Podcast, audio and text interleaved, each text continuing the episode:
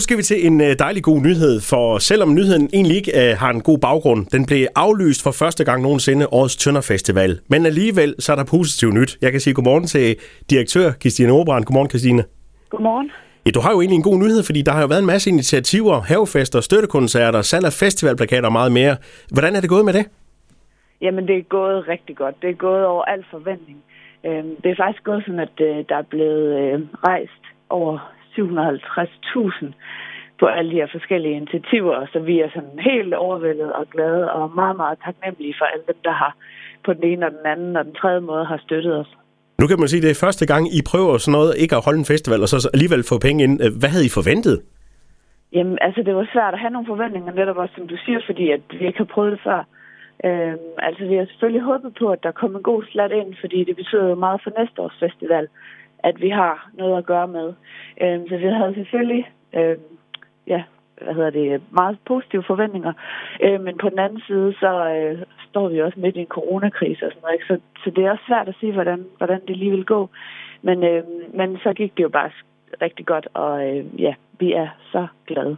De her penge, er de med til sådan at sikre det økonomiske sikkerhedsnet under festivalen? Altså, det, det bidrager det helt sikkert til. Altså, øh, vi går jo i gang med nu her at kigge på, hvordan vi kan lave en festival næste år øh, i den her nye coronavirkelighed. Og der er det rigtig, rigtig, rigtig godt, at, øh, at vi har de her penge at arbejde med.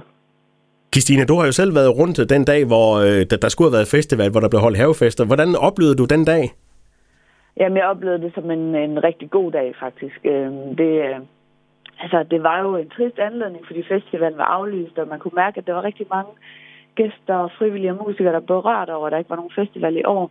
Men når det så var sagt, at det kunne have været en rigtig tom og trist og kedelig weekend, og så i stedet for, så endte det bare med at blive en weekend, hvor vi mindes det fællesskab og alle de gode oplevelser, vi har omkring Tønder Festival.